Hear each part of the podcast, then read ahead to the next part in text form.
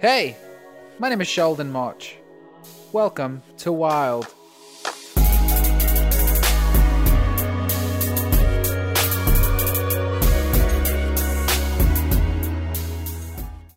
Hey guys, welcome back. It is the second episode of The Niche. I am joined by my frontman, Liam.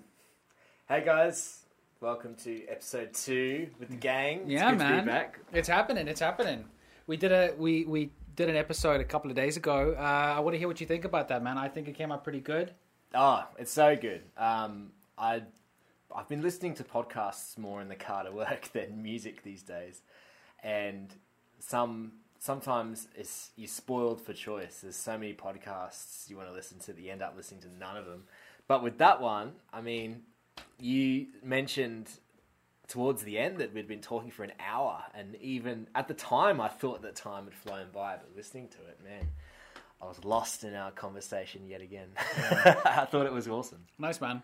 Do you know um, one of the biggest problems I've noticed when it comes to somebody trying to make it in the podcast world is that they will stop after a couple of episodes. That's what I did when I had my first one. And if you go on to 90% of the podcasts currently listed on Spotify and Apple, after about 10 to 20 episodes, people just cut them loose. Yeah. Because it takes a really long time to get any sort of return on your efforts for this sort of hmm. thing. So I personally think, you know what, do it, have fun with it. That's the only, that's the best way you can probably do anything like this. And then hmm. after, you know, one, if, if you do that, it'll translate really, really positively. And these are cool, man. These are cool. I'm busy talking, you know, we're having fun. We're discussing music and things like that. And, you know, you're my front man. Yeah, doing it with your mates, I think it's going to be so much more fun. Yeah, and the plan is like the plan is to kind of get the other guys in as much as we possibly can. But I think for now it's going to kind of focus on you and me just a little bit. Is it is it fair for, is it fair for me to say that? Yeah, I think so. I think we both come from a similar background and we live close by to each other. And the other guys are specialists in their own departments with the with the band. I think we're very good at that in terms of giving each person a little job to do in terms of rather than just playing, we look after the band together. I think that's what makes this lineup so strong. So yeah, I think that's fair. Cool. So the last time we spoke, we kind of gave you a little bit of an, of an introduction in terms of your musical history and where you came from. Yeah. I thought it might be a good idea for me to do the same, just to kind of tell you where I because I don't think I've ever told you when I started playing drums. Yeah, why was it kitchen pots and pans or Yeah, pretty much. So I I don't even know how I got into it. I had a cousin who used to play drums and he was very good. And he just I think I just sat in front of his kit once and I just played a little bit and it was really nice and I really wanted a set of drums, but my family was really poor growing up, so we hmm. couldn't afford anything like that. So I just did the best thing that I possibly could. I had these shoe boxes, just empty shoe boxes, and a big empty cake tin that was rectangle. It was like a ding, and that was my ride or whatever. And I just used to stack them up, and then I just used to bash. And I, I had one drumstick that I found in, in, in a garden outside of a restaurant. Just somebody just threw away a drumstick. And one of those big novelty pencils. My mom went to the UK and she came back. And I was using these two things to play drums for years. And I just used to play along beats and um, The Simpsons and stupid shit like that. And it was really fun. And then eventually my granddad got me a drum set. But the thing is, we were living in a really tiny place, so we were driving our neighbors mad. So I, we, we had to get rid of it.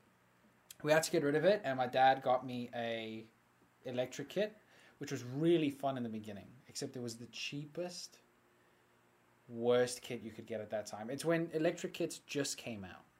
So they weren't that good to start off with. And, and we got the most affordable one that we could get, and it just fell to pieces within about eight months. Just the the more you played it, the little nuts and bolts just came out, and it just started going boo ba doo ba doo ba doo, and it was just totally busted. And I just totally stopped. I had no drum set to play, and I'd been playing up until that point for about ten years, uh, maybe more than that. And then I just had to give it up. I didn't have any money. I couldn't buy myself a new kit, and I just had to get rid of it. And we, I sold it to a blind girl. What uh, was she blind or was she deaf? Well, she obviously wasn't deaf, was she? she was blind, and they live on a farm back in South Africa. Right. And she's got a kit, but the only thing that she can do that's therapeutic to her is to play Yeah. drums. Yeah. So she wanted an electric kit that she could play at night. And these Ah. people bought this kit off of me for about 70 bucks. Hmm. I felt bad even charging them, you know, but I needed the cash. and uh, yeah, she uh, now now my drum set's there. Then I came back and I just I just decided that's it, man. I can't do this anymore. I miss playing drums so bad. And I got this kit. And I I remember the first day I sat in front of it, I had no idea what I was doing. I just felt so useless because I hadn't played in about 10 years. But then after about 3 months of practice, I had it all back. And I feel really good. And that's it, man. That's that, that that's where I am in this now. I think the the gap between bad drummers and good drummers is that musicality where you can h- almost hear the song through just the drums. And I think you have that that it's not just a beat, there's the feeling and the vibe. And maybe that's from this kind of upbringing that you had, where you're having like this hapdash kind of impromptu, just trying to get your hands on a kit that, you know, a lot of times you're probably, you know, trying to just get something sorted yourself. And I'm sort of similar with the guitar that, you know, you didn't learn drum. Like when I, I was initially interested in learning drums as well, but it was through percussion through the school band, and it was like hit this massive, like you know, like a Chinese gong. it's like hit it on every fourth bar, so it's just like, boing, boing, and I'm like, this isn't drums, this isn't percussion. So I think probably this way that you've learned has probably helped you. I think rather than learning percussion or drums theoretically. I'm Oh, it could be. It could be. I mean, if, if I think if I think about it, when we were practicing last week, Elliot came up with this riff that's going. uh, Well, that's pretty much added to our upcoming lead single. It's a song called "Fake Friends," and Elliot just started playing this brand new, different riff. And within seconds, I knew exactly what drums needed to go Yeah. behind that. And I played it first time round, and it sounded freaking sweet. So I think I sometimes can. I think I, I, I think I do understand the dimensions and the intertwining. It sounds so lame when I say it, but I think I do have a bit of a. It's it's it's not. It's this natural feeling where you go with the song. You don't necessarily have to like with guitar. Some of my favorite guitarists aren't these guys that can do a massive solo for 20 minutes, but their solos are short, sharp, sweet, and they serve the song, and they've got a lot of feeling in them. I think those elements are much better song wise than people that can just sit there and basically just self-serve themselves for 30 minutes and show off what they can do. I've Yeah, never been point. interested in using music that way. Good point. I think you got a very, very good point there. Uh, I want to tell you a funny story quick. So I, when I was younger, I always, I always wanted to be in a band. I don't know what it was. I just always thought it would be the most incredible thing to be able to do. And I was about ten when I got got into drums. I had, I now had a kit, and I was playing, and I was really into Billy Talent, and I was able to Yeah. play one or two of their songs, and I was going for it. And I had just watched School of Rock. And School of Rock was so cool to me because it was the idea of these kids being in this really big band that could potentially go somewhere. And I used to sit in bed and think to myself, "Oh man, you know, what if what if I I join this this you know just just join a band and I could become you know this kid that just travels the world and and I'm really good and all sort of crap." Anyway, during the same period, I used to go for drum lessons just to kind of get my get my um, arithmetic sorted with my you know being able to read what's on paper being able to distinguish what i need to distinguish from a song and one of the one of the exercises that my lecturer said to me or my school my music teacher said to me and it was there wasn't a, a music school it was a house where a guy would give music lessons out of a room you Yeah. know? and Yeah, one of the you. And, and one of the exercises that he said to me sheldon so what we do is once a term i will get you and a guitarist and a bassist together, all all in the same age, and then you guys will practice a song. And I just I couldn't stop thinking about this, and it was only about two months away. But I used to sit in bed and I used to think I used to listen to Billy Talent and just think to myself, how how amazing is this going to be when I meet these guys? Mm. They're all my age, you know, and he says that they're all in the same sort of skill set as I am. So we'll be able to sit down. What if what if we genuinely become this incredible wunderkind band? and um, I just couldn't stop obsessing over it until about you know the the week before, and he's like, "Yeah, don't worry, come in, come in next week, and I'm gonna have these two guys. This is their names, and I'm so excited." And I can't stop thinking about it. And it's the day I go in, and it's these two seven year olds. Oh, and no. they've just started playing guitar. And the song that we had to practice together was I Got You, Babe. Oh, right. I got you, babe. And I just, um, I just sat there. I just thought, oh man, these are little kids. I'm not gonna be able to throw, throw the world at these little kids. Yeah, my first forays into playing collaboratively was very similar. Where I think I, I can't remember. I've got a vague memory of trying to play music all together. I can't even remember if it was at school or what it was, but I I do distinctly remember that we could not even begin playing all in the same time all at once. Like our skill level was just so low that we couldn't even begin. Like it was How old were you? oh maybe year six, seven, eight. So what's that? That's 14. 12, 13, 14 years old. You couldn't play at 14. Not really, no. I only started playing guitar in year, probably in like year 9, year 10. And then singing was around there as well. So about 14, 15 years old. So yeah, I remember just beginning. And that beginning stage is so frustrating because you want to play so much, but you can play so little. I thought you've been playing for a long time, like longer than that. no, music. If I if I look at your skills, then I think you've been playing for 15 years. No, cheers, man. But I think when I did play, when I began to play, it's it's it was one of those things where it became obsessive. You know, you, you find your thing and you you want to play all day, every day.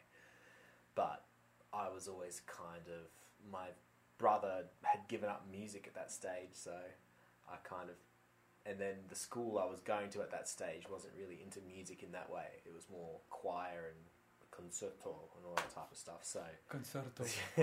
when I played music, it was pop music by myself, all by myself, playing guitar, and that's why I used to sing at the same time, and that's kind of how I began.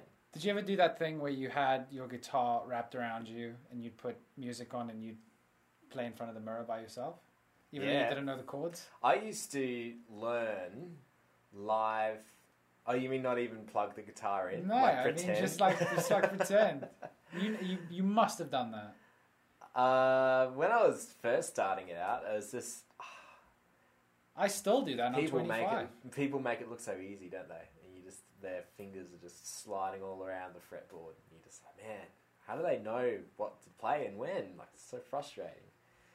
I used to try and learn live sets from beginning to end, and then pu- put on the DVD and play the set. That's with really cool. I used to do. I used to be able to play Rammstein Völkerball, which is live in Nimes, France. I used to be able to play Richard's parts from the first song to the end, and I used to, you know, hook hook this guitar I'm looking at right now into a crappy little amp, turn on the gain all the way up to ten, and just play it. You know. That's cool as hell, man. Um, I th- I used to do the same sort of thing with uh, you've you've heard of Billy Talent, right? Yeah. I used to love Billy Talent. They were one of the first big bands that I really got into, and their music was quite translatable for somebody like me. I don't know what it was. I was just able to sort of understand how to play what they were playing. Anyway, so I used to do the same with uh, their live album, which was called Triple Six. Now, it was just what they had done is their set list consisted of 18 songs, and they performed in, let's say, Stockholm, uh, Germany, and Norway, whatever, I don't know. And they would take six songs from, they, they would take the first six songs from the first place, second six songs from the second, you understand what I'm saying? And then they just compiled, and the whole idea was triple six. And I couldn't wait to get this DVD. And I come from a super conservative family, like a very conservative family, you know, mm. hardcore. And I went to go buy this DVD, and I was watching it the one day. My mom came up, came into my room, and she grabbed the thing because I was hiding it a little bit. I was hiding the actual DVD case just a little bit under my pillow because I didn't want it out in the open. And she saw it, and she just saw triple six, and I got Oh, into no. so much trouble. But I used to do the same thing. I used to, I used to kind of imagine that I was the guy's name is Aaron Aaron Solowoniuk. I used to imagine I was him. I could just play all these songs. Man, it was so cool. Mm. Anyway, so we've got a couple of questions that we had uh, for each other. Do you want to maybe kick that off? Do you want me to kick that off? Kick it off, Sheldon. You sure? Yeah. Okay. So we wanted to kind of have a little bit of a back and forth around some topics so that, you know, these podcasts are a little bit centralized around a good old theme. And one of the questions we wanted to ask each other was the best and worst concerts that we have ever attended. Mm. What was your first concert you ever went to? Um, the first one Besides, like the Wiggles when you're. Yeah, and besides, like you know, your your your school, Yeah. like you know, putting on a Like a band's come to town, you've bought tickets for eighty bucks, and you're like, "Oh, let's go." What's the first time? I think the first one wasn't one that I went to. I mean, it wasn't one that I wanted to go to. I just had to go to it because my mom wanted to go to it. But I think it was Bryan Adams. Bryan Adams. Uh, He sings "Summer of '69." yeah, yeah, yeah, and he does everything I do, I do for you. yeah, Yeah, I know that. yeah. Was that cool? It was. It was pretty good. You know, he he has this. From from what I can tell, is he really tries to be Bruce Springsteen hardcore. I don't know if that's a, true. He's a poor man's Bruce Springsteen. Exactly, but he was generally very good. But to be fair, he was performing in front of like forty thousand people, so you have to be really shit to not be able to make that work. Mm. You know, that was the very first concert that I went to, just because I had to. The first concert that I wanted to go to, I think, was Thirty Seconds to Mars. Oh, I can probably pick the year that was. That that peak where they released that album with um, what's that one song they do? Don't break me down. Oh, The Kill. down. Yeah, the That kill. song is amazing. That is. I remember when that was released. That's all that was on the radio. Down, down, It was down, everywhere. down. That song was everywhere. It's a really good song, man. So I, you are right. I went to go see them during their A Beautiful Lie era, Yeah. and I went to go see them during their This Is War era. Saw them Mm. both times. They were amazing. Like Jared Leto is a dick, and he's a pedophile, and he is. Have you heard about this stuff? No, allegedly. but have you have you not seen stuff like that where he's got he's a bit of a he's a bit of a strange man, isn't he? he's got like 16 year old girls talking on Twitter about how he's done how about how he's had sex with them. And the thing is, he's um he's he's almost 50. Is he? He's almost, he looks good for his age. To be fair, he's got like Mm. mega abs. He's a he's a bit of a strange one. Yeah. Anyway, what about yours? What's the what's the very first concert you ever went to? Alice Cooper was the first concert that I went to, and that was one of those bands where you think you're never going to see them. Like they're on the wish list, but then suddenly it's announced they're coming to your town. It's like, what? It's like it's just mind blowing that this guy, like I said in the last podcast, that Welcome to My Nightmare album was everywhere. So it became, oh, what was the tour? Psychodrama or something like that. It wasn't linked to an album or anything like that, but it was like a like a best of kind of tour. The live show had everything. It had. He got hanged on stage. He got guillotined. He got. well, obviously, it's part of the yeah. theatrics. I mean, the the opening song that he had like the, the big kind of uh, curtain come up on the stage with Alice Cooper written on it, and then the the opening riff of "It's Hot Tonight" started playing, and then his shadow came up on stage, and he had the the the walking stick or whatever it is, and the the cane and the the top hat, and it was just his iconic silhouette that just came up on stage. It was like, oh my god! But then he's kind of he's you know stamping along to the music, and then another another silhouette of Alice Cooper comes next to it, and it's dressed the same, and he gets out a knife and stabs stabs the first silhouette and kills him, and then the song kicks in, and then the curtain drops, and the real Alice Cooper is now on stage, and he kicks this body double that dressed as him down the steps, and wipes out the blood of the knife, and I'm just Dude, like, that's cool as hell. That's the, how, it's how he opened the gig, and I'm just like, what? Like, my, I think I was in year five at the time. I was like 11 years old, and my mind was just blown. Like, it's just the coolest opening to a concert ever. I That mean, is cool. it was a long time ago. I- It would have been 2006. I can't remember it. I remember flashes of it, but this was before the time of smartphones. So I looked it up the other day, see if there's any recordings of it on YouTube. There's nothing. Yeah, they, they, I do the same. I've I try and find like old school concerts that I've been at. Yeah. But there never is, dude. No. Specifically, not if you're from South Africa. Nobody had phones up until about two years ago. Mm. I'm joking.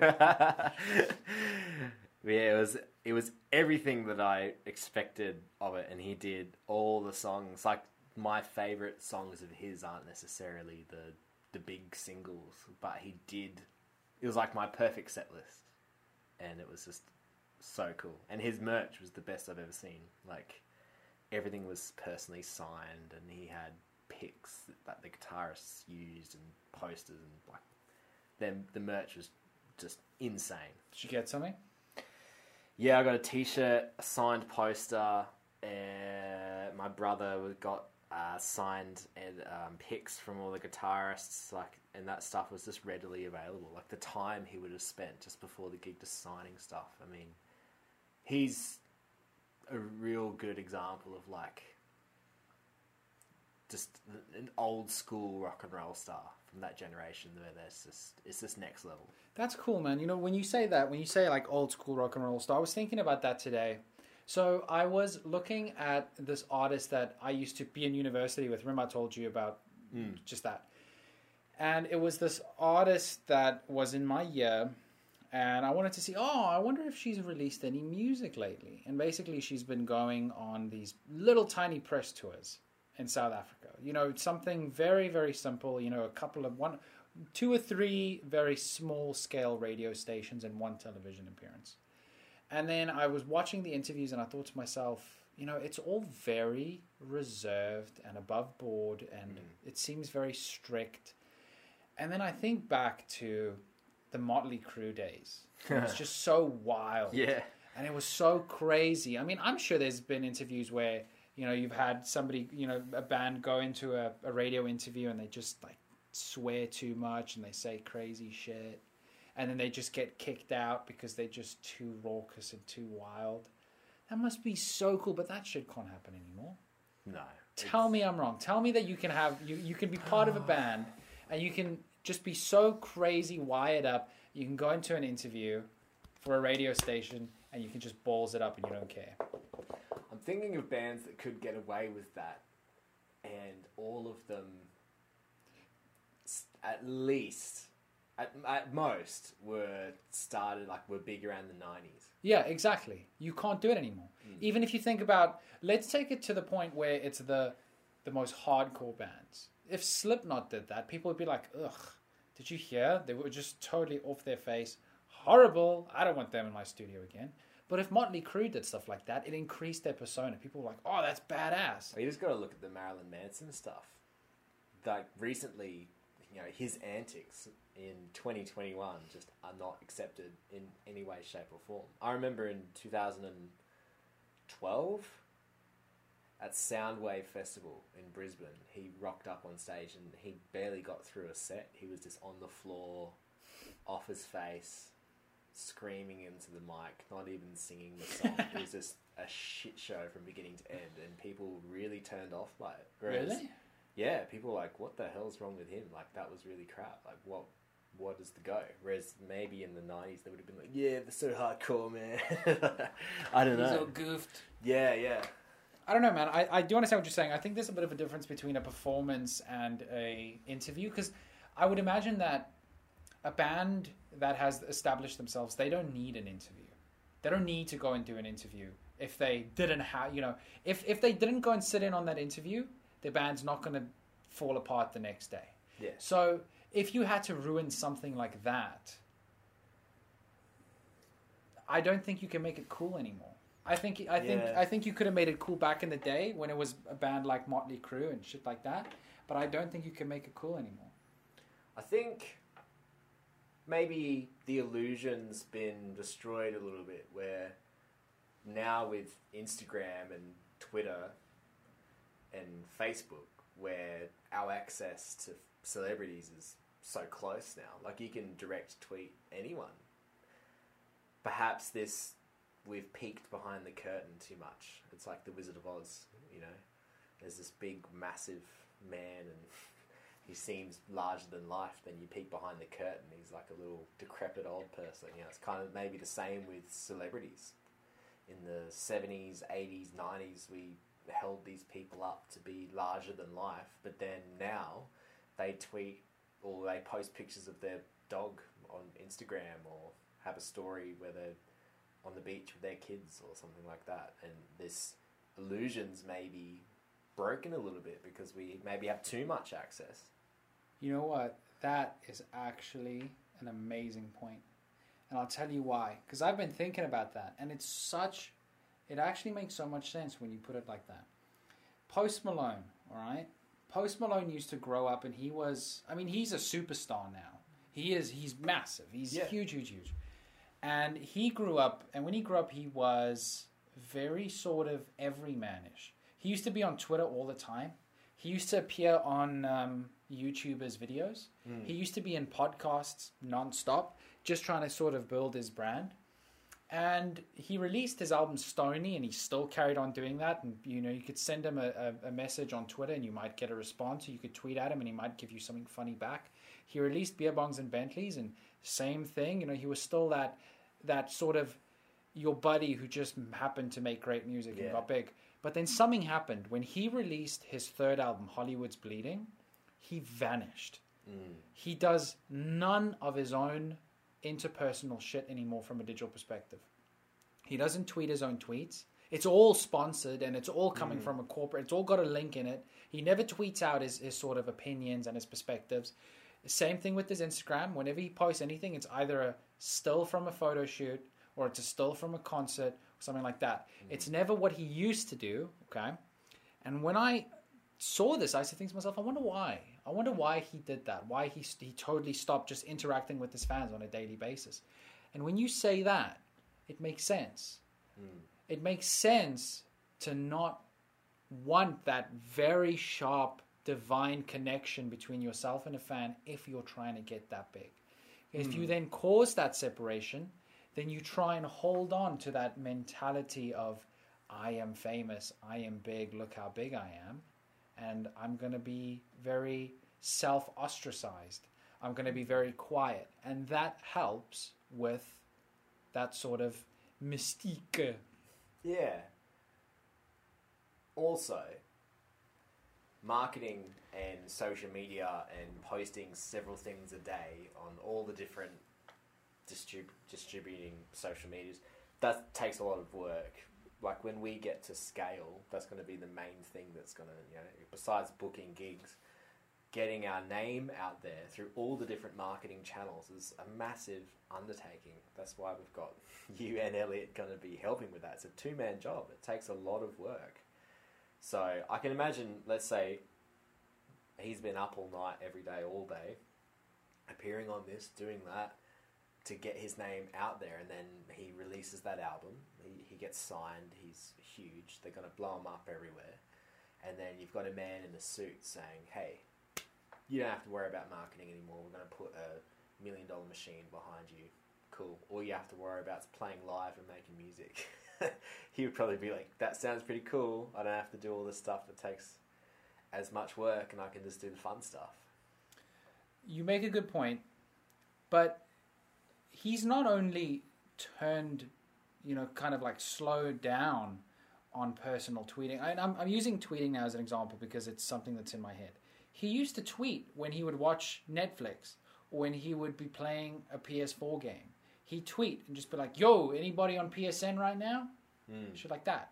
That doesn't happen. I'm sure he still plays PlayStation.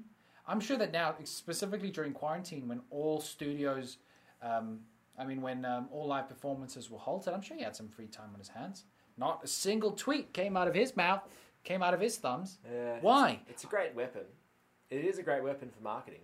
I mean, we should I think we every band should do that. I think some bands seem too perfect. See, they seem too put together by a label, and perhaps if they tweeted what they had for breakfast or you know where they went for a walk that day, that maybe that would humanize them a little bit and actually get people to be more involved with them. Because that's what people that's why people become fans because they feel like that artist's creation has identified with them in some sort of way. And if that artist shows more of who they are that could only help the process.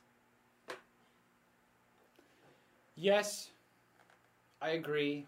I think that there's probably a limit to it. I think that there's, you know, I think that there's a, a portion where you could probably stop and still hold on to a lot of that sort of elevated, hmm. elevated emotion.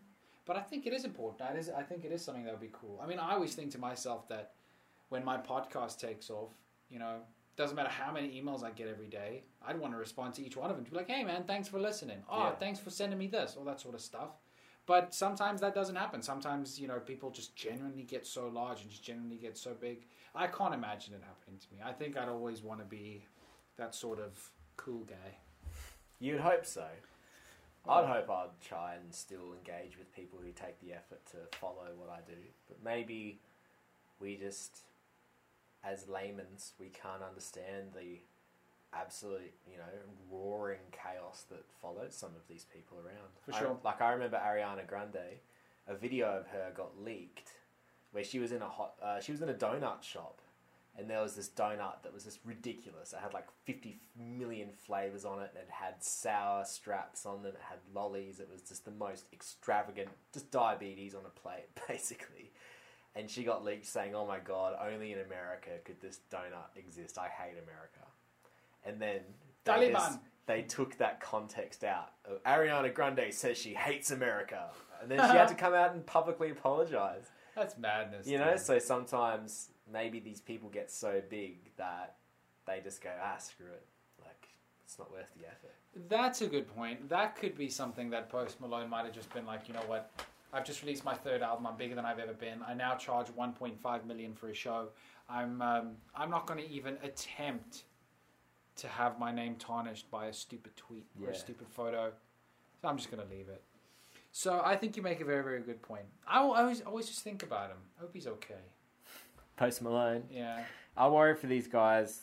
I remember the Beatles used to say that when they finally met Elvis, you know, they say never meet your heroes. They said when they finally met Elvis, it was pretty sad because they went through, they went to his massive mansion or whatever, and there was, you know, um, you know, security guards and this all these people, this these throngs of hordes of people they had to just push through to actually get to see him. And then once they finally got to see him, he was just like a lonely man, just kind of chilling out in his lounge room. That's terrible. And, and that he kind of was just like, oh, hey guys. You know, so maybe uh, they said that at least with the Beatles, there was four of them. Whereas when Elvis, Elvis was the biggest thing in the world, it was just him.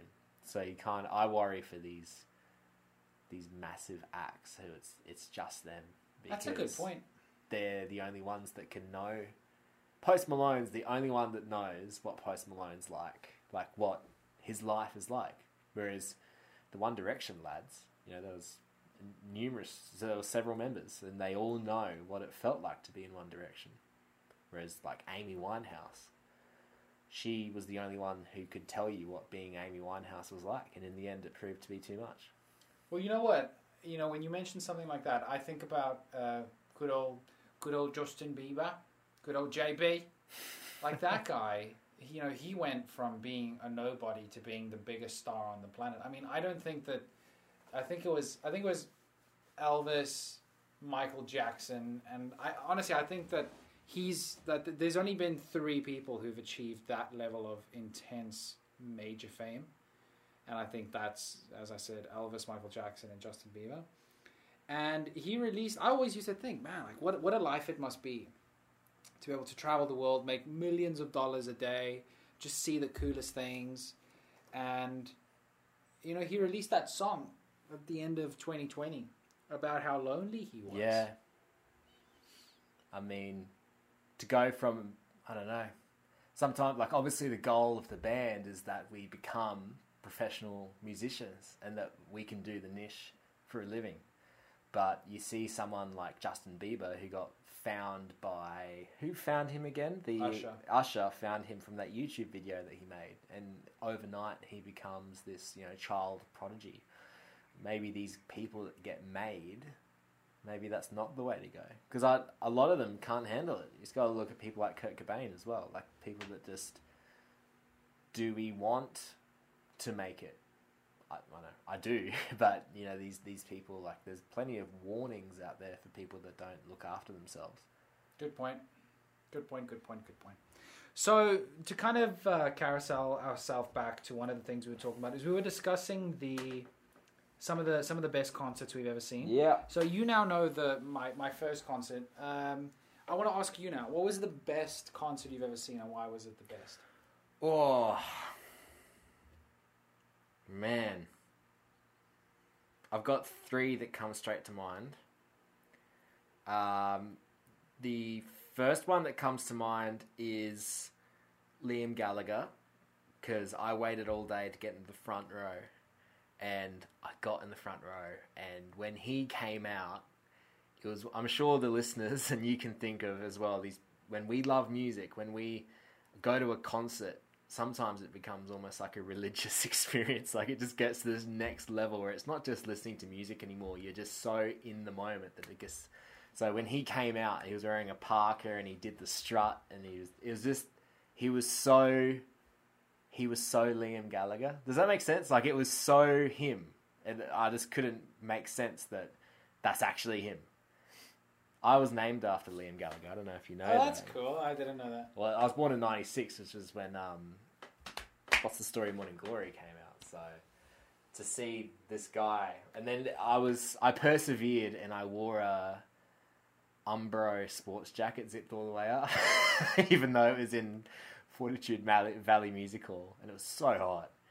But he made eye contact me, eye contact with me, and he, he pointed to the long sleeves. He was like, "Fucking nice, man!" Like like When was this? This was recently. yeah, behind you there's the set list from that day, 2019. Oh damn. But um, yeah, he was like respect for wearing the long sleeves, even though we're in a we're in a hot venue. So why I don't understand why you wore the long sleeves. Fashion, man. did it have something to do with him? Yeah, he always wears the parkas and the sports jacket. I mean, there's a whole fashion linked to that that movement. So he used to he he wears stuff like that all the time as well. So That's cool, man. Yeah, I used to work at this place. Um, the other one was Paul McCartney. Seeing Paul McCartney live, that was probably the, the the main one where I couldn't believe it was actually the guy. Like every single black and white footage you see of the Beatles, every single mo- memory, every single thing you've ever seen, that's actually Paul. From all of those, that's him standing there. And not only is that him, he's singing "Let It Be" and "Hey Jude" and these songs you've heard a million times. Like that was surreal to see a Beatle live. Where did you see him? Suncorp Stadium. Oh yeah, you probably saw So- it at a stadium. I don't know if um, a lot of artists come to Brisbane anymore. Uh, well, Post Post was here in in May 2019. I had just I wanted to buy tickets for the concert, and I arrived in Australia two weeks after the left. Mm. But I don't know how popular Brisbane is. Um, I think Melbourne and Sydney is the first. it's getting better. When I was growing up, in I mean, usually Brisbane gets if if, if a band's doing Australia properly, they always come to Brisbane. But if an international band just wants to stop in and to Australia just to say they've done it, it's just Melbourne and Sydney. But that, that that's what I'm thinking. Yeah, but I that's know- getting less and less common. Brisbane's usually included now these days. Cool. Um, and then there was another concert that I went to, John Butler Trio, very famous in Australia. Uh, he's pretty, he's somewhat famous in America as well because he's originally from America. But I got some ticket for like a flood relief charity show down in Caloundra, um, just to see him because I, I saw him at the Big Day Out, which is a pretty big festival down here. I thought it was cool, so I wanted to see him again and he announced this local show. And it was originally going to be at the Caloundra Beach Amphitheatre, which is where they have the big Caloundra Festival, so thousands of people. But the day of, there was like a hurricane offshore, so it's just pissing down with rain. I thought it was going to get cancelled, and it did, but they kept the concert going by moving it into the town hall. So this guy who should be playing for thousands of people in this outdoor venue, kind of like River Stage, was now playing in this pokey, dingy little town hall. And it was all ages, and there was just people packed in, and we got up the front, and it was just seeing this huge band in this tiny little pokey venue. The energy in that room that night was probably the best energy I've ever been a part of. No matter what band I've seen, that that energy in that gig was just next level. That's badass, man. I've I've heard of a lot of artists say that though, where they say that you know the best shows they've ever played have been in smaller venues as opposed to big stadiums because you sort of get a little bit a little bit disconnected from the crowd. I mean, you know who Bam Margera is, right? Yeah, He used to perform as a um, as a as a as a rap guy, and he used to travel Australia quite a lot. And I don't know what it was, but he was quite into Australia. And he always used to perform at these super super small venues. And I always used to think, man, that must be so such a such a weird thing to do. But if you look at, at footage of these performances, it's so high energy. There's so much going on. Hmm. It's just like everybody's in your face, and you're just having the time of your life. I would rather play to 50 people in a 60 person venue than 100 people in a 400 people venue. Easy, any day of the week. Yeah, it just seems a little bit empty, doesn't it? There was one weird opportunity that I got when I was in a band um, where my mate was doing live sound, a course in that, and we got to play at the Hi-Fi, which is Brisbane's. It was. It doesn't exist anymore, but it was like a medium size-ish venue for like pretty big bands, but nothing extravagant. It, probably like Fortitude Valley Music Hall, lot like size. Like if maybe how many does that seat? Like a thousand? Probably like 2,000. Hmm. Yeah, it's probably something like that. Wait, seat or you can just pretty much have them in seat and stand? Yeah, it's like a, it's like the size of like the Tivoli. Yeah, you know what? It's probably like it's probably like a thousand. Yeah, so we're in like a medium venue, largish, and he was in the sound booth and he got local bands in to play, and it was to no one. I mean, it was just to the people doing the course. So in a, like a thousand person venue, we're probably playing to like twelve people. So That's he, awful. he did say there's not, not going to be anyone in the venue, but I thought it was going to be a cool opportunity because we got to put all our stuff on a big professional stage.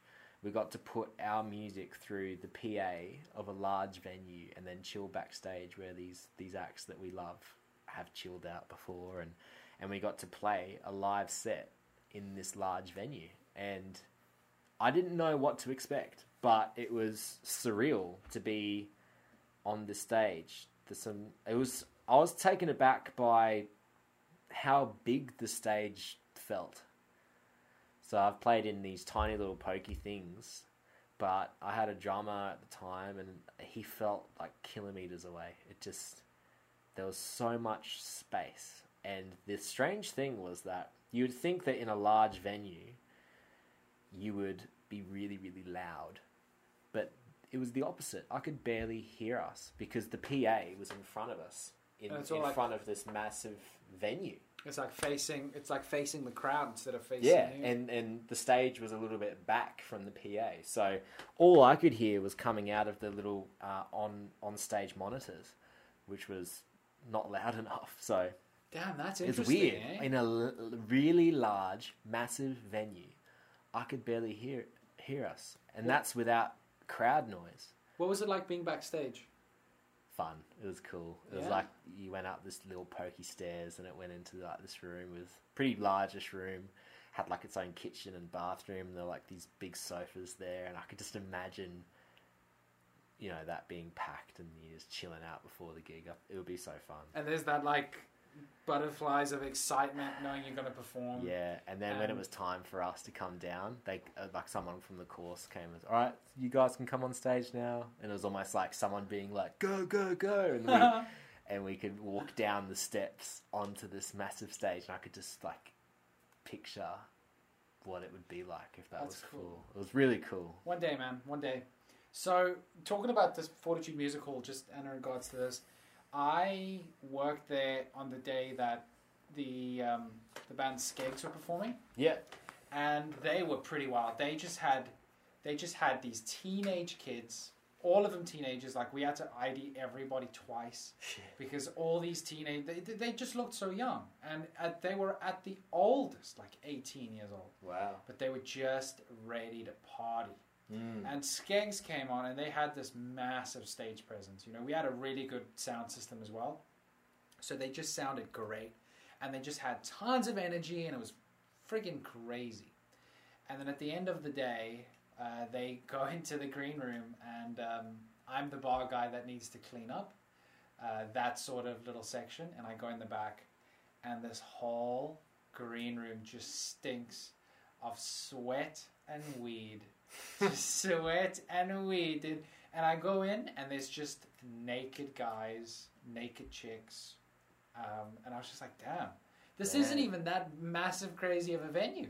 You know, it's just like it's you know, uh, it was pretty wild the actual show, and then just in the back, and it was only, it was only about half past nine.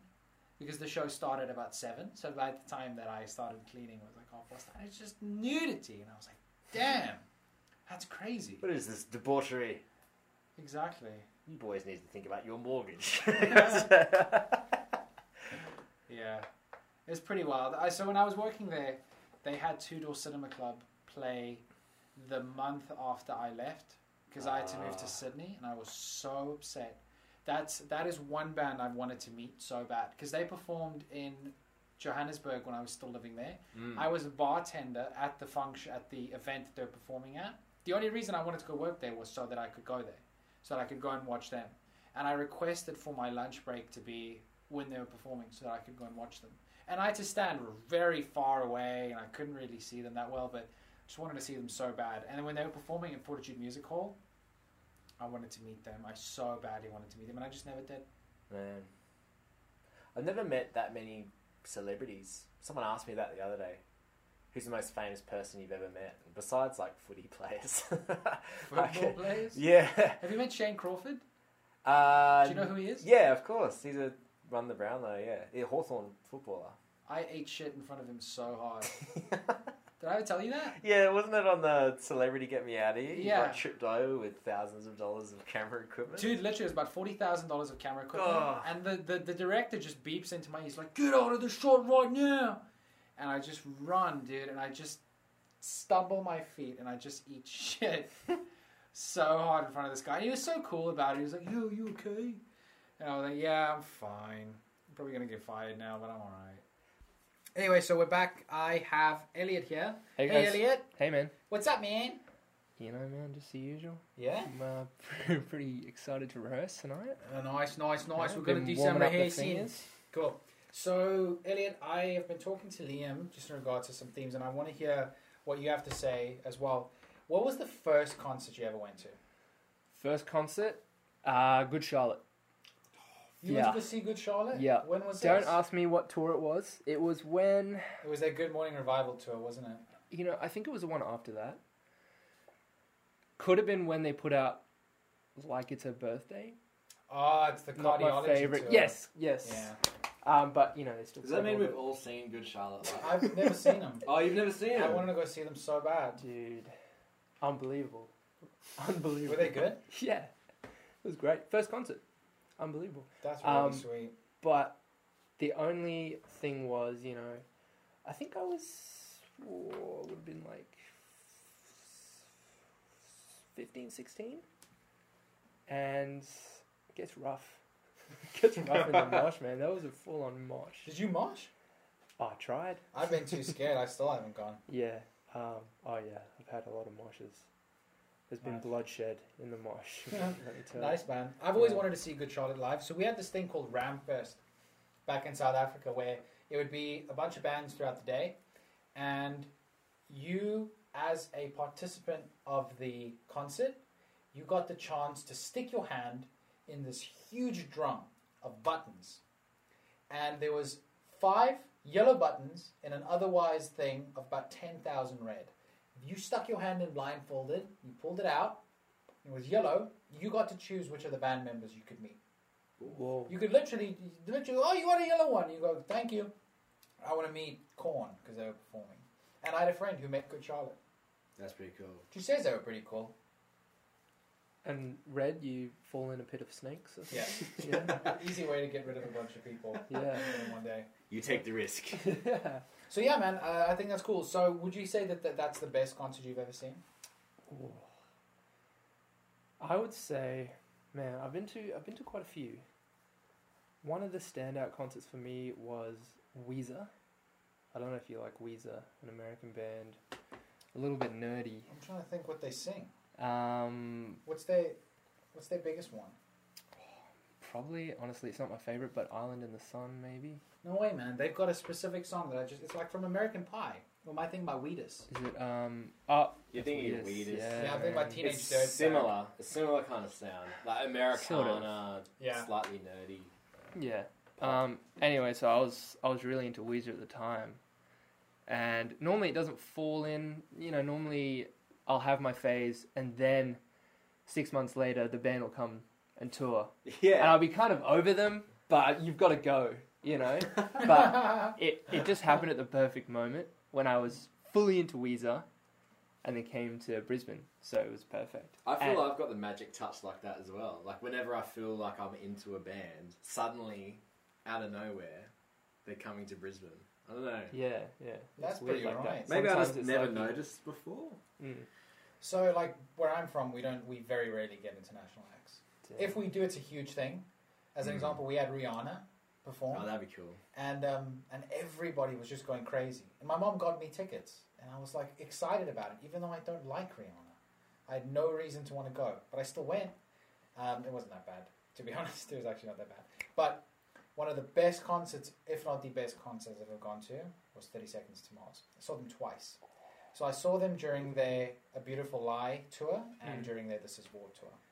What if I wanted to, dude? We've That's already the been song he Can you singing. imagine We've that? already been singing that on this Holy podcast. crap. He, he actually, dude, it's such a good song, but he didn't. They, they didn't perform that. They performed it acoustically. Oh, Which is lame. oh, no. Who wants an man. acoustic song or acoustic version of that? But it was still- acoustic versions. It was it was so wild. It was absolutely incredible. The first time that I went, we were just packed in the standing area, but you were just far enough back that you weren't really jumping up too much.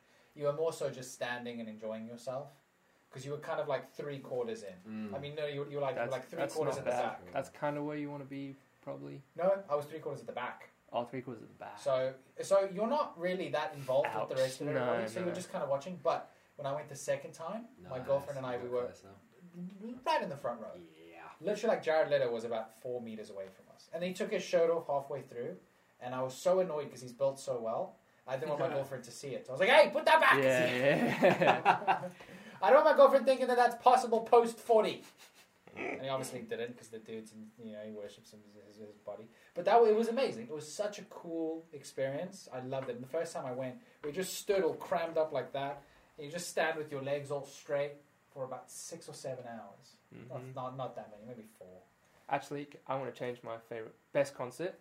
Best concert was Blink 182 when they You came. saw Blink? Dude, With Tom? best with Tom, Ah! and he was going through his like Angels and Airwaves transition phase. So he had like the polo and the he had the look, The man. It Steve was- Jobs look. I loved that. I loved that look. And then um, I was with my friend, and I was, we got there pretty late because he was fluffing around, but I was I was getting to the front. Um, and anyway, so I hustled my way to the front, left my friend. I was there by myself, dude. It was cr- like on the barrier, right in front, right in front of Tom as well. Yes. And that again was right in the middle of my blink phase. I was like, That's amazing. Yeah. it was unbelievable. one of these, one of you know those gigs where you just never think you're ever going to see that band, and then for some reason they come to Australia. You're just like, this is going to be nuts. Like one of those ones for me was Rammstein. Oh. I got to see them live, and I was like, they never come to Australia. They never tour. They're getting older. They're in. They're German. They're never got. Why would they come out to Australia? And then out of nowhere, they announced they were doing the big day out, and you Oh, had to be over sixteen. And, and they, I was like, shit, I was 15 at the time. and I was like, no, God, no, not like, they were like my, my life at that time. I was like, oh my god, I'm gonna miss this band. And my birthday's on the 22nd of January. They were playing on the second day of Big Day Out on the 23rd of January. So I You're just literally just joking. got in. Wow, man. Oh, I get it. Did they actually take day. the lady? I was gonna say, man, imagine that. I could have just was gone, but seeing them live was just that was probably more surreal than Paul McCartney because he tours all the time. But with Rammstein, they, they haven't been back to Australia since When was this? 2011, Damn. uh, maybe 2012. Well, It was probably the last decent big day out ever. Did you ever go to Soundwave? I never went to Sound. Wow. But was one, that was- one thing with Rammstein was that I was like halfway back and I could still feel the heat of the pyro and the flames. During Feuer Frei, they literally attached flamethrowers to their faces. I've seen that. Yeah. And then during Benzin, this guy got up on stage pretending to be a streaker until the lead singer literally gets a flamethrower and just, just flame all over him. Oh man, and I could feel the heat. I can't even imagine what being in the front row would have felt like. That's pretty cool, man. I mean, Rammstein. I um, I actually showed my girlfriend a video of them performing um, Ram Four. Mm. Uh, it's their, it was an it was their first opening song. In, I think it was at Hellfest, and they opened with the song, and they just have the most incredible stage presence. It's madness. They are so good at what they do. Yeah. You get your money's worth. They should go Sounds forever. Yeah. They're like 58 or whatever. They should just keep going. Just go forever. Yeah. Yeah, wow. So to be honest, I'm um, I'm a little bit melancholy at the moment because I can't believe you get a, you got to see Blink, dude. yeah, that sucks. Twice. I'm Twice. jealous. Oh. Twice. So um, they had a separate concert before I saw them at Soundwave as well. Man. Whew. I don't even like that. That uh, when you mention bands that I've always wanted to see, dude, I was so into Blink when I was younger. It was it was everything. to Yeah, me. dude. absolutely everything. The fact that that I I mean they never even came to South Africa, never did, Yeah. and um, I always wanted to see them specifically while Tom was still in there. If they if if they uh, announced the Australian tour tomorrow, I wouldn't go watch them. The, Travis, no, they probably wouldn't have Travis either because he doesn't travel anymore. Yeah, Travis wasn't there. He wasn't Travis, no, was he not? No, I don't. I can't remember who No. was drumming, but it wasn't Travis. Because I know that when they did the, a, a big Australian tour a couple of years back, he came by a boat. Wow. He came three months beforehand. Wow. Because I, I, read his book, and he came three months beforehand because he um, he just doesn't want to fly. So he just did I don't months. blame him, man. Yeah. had to Uh. Have you listened to his podcast on Joe Rogan where he It's goes good, through right? how close to death he actually was? I didn't realize. Like, I was like, oh yeah, he was in that thing the other like the other year, and then he explained how bad it actually was and how close to death he was. Like, man, he's lucky to be alive. Yeah, he's cool, man. I like Travis Barker. Yeah. Anyway, guys, I'm pretty happy with that. Thank you all so much for listening. You Yeah, guys have cheers, a man. great day. Thank you, Liam. Thank you, Elliot. Let's Anytime. get rehearsing, boys. Let's play Yeah. some songs. Yeah. Cool. See you next episode.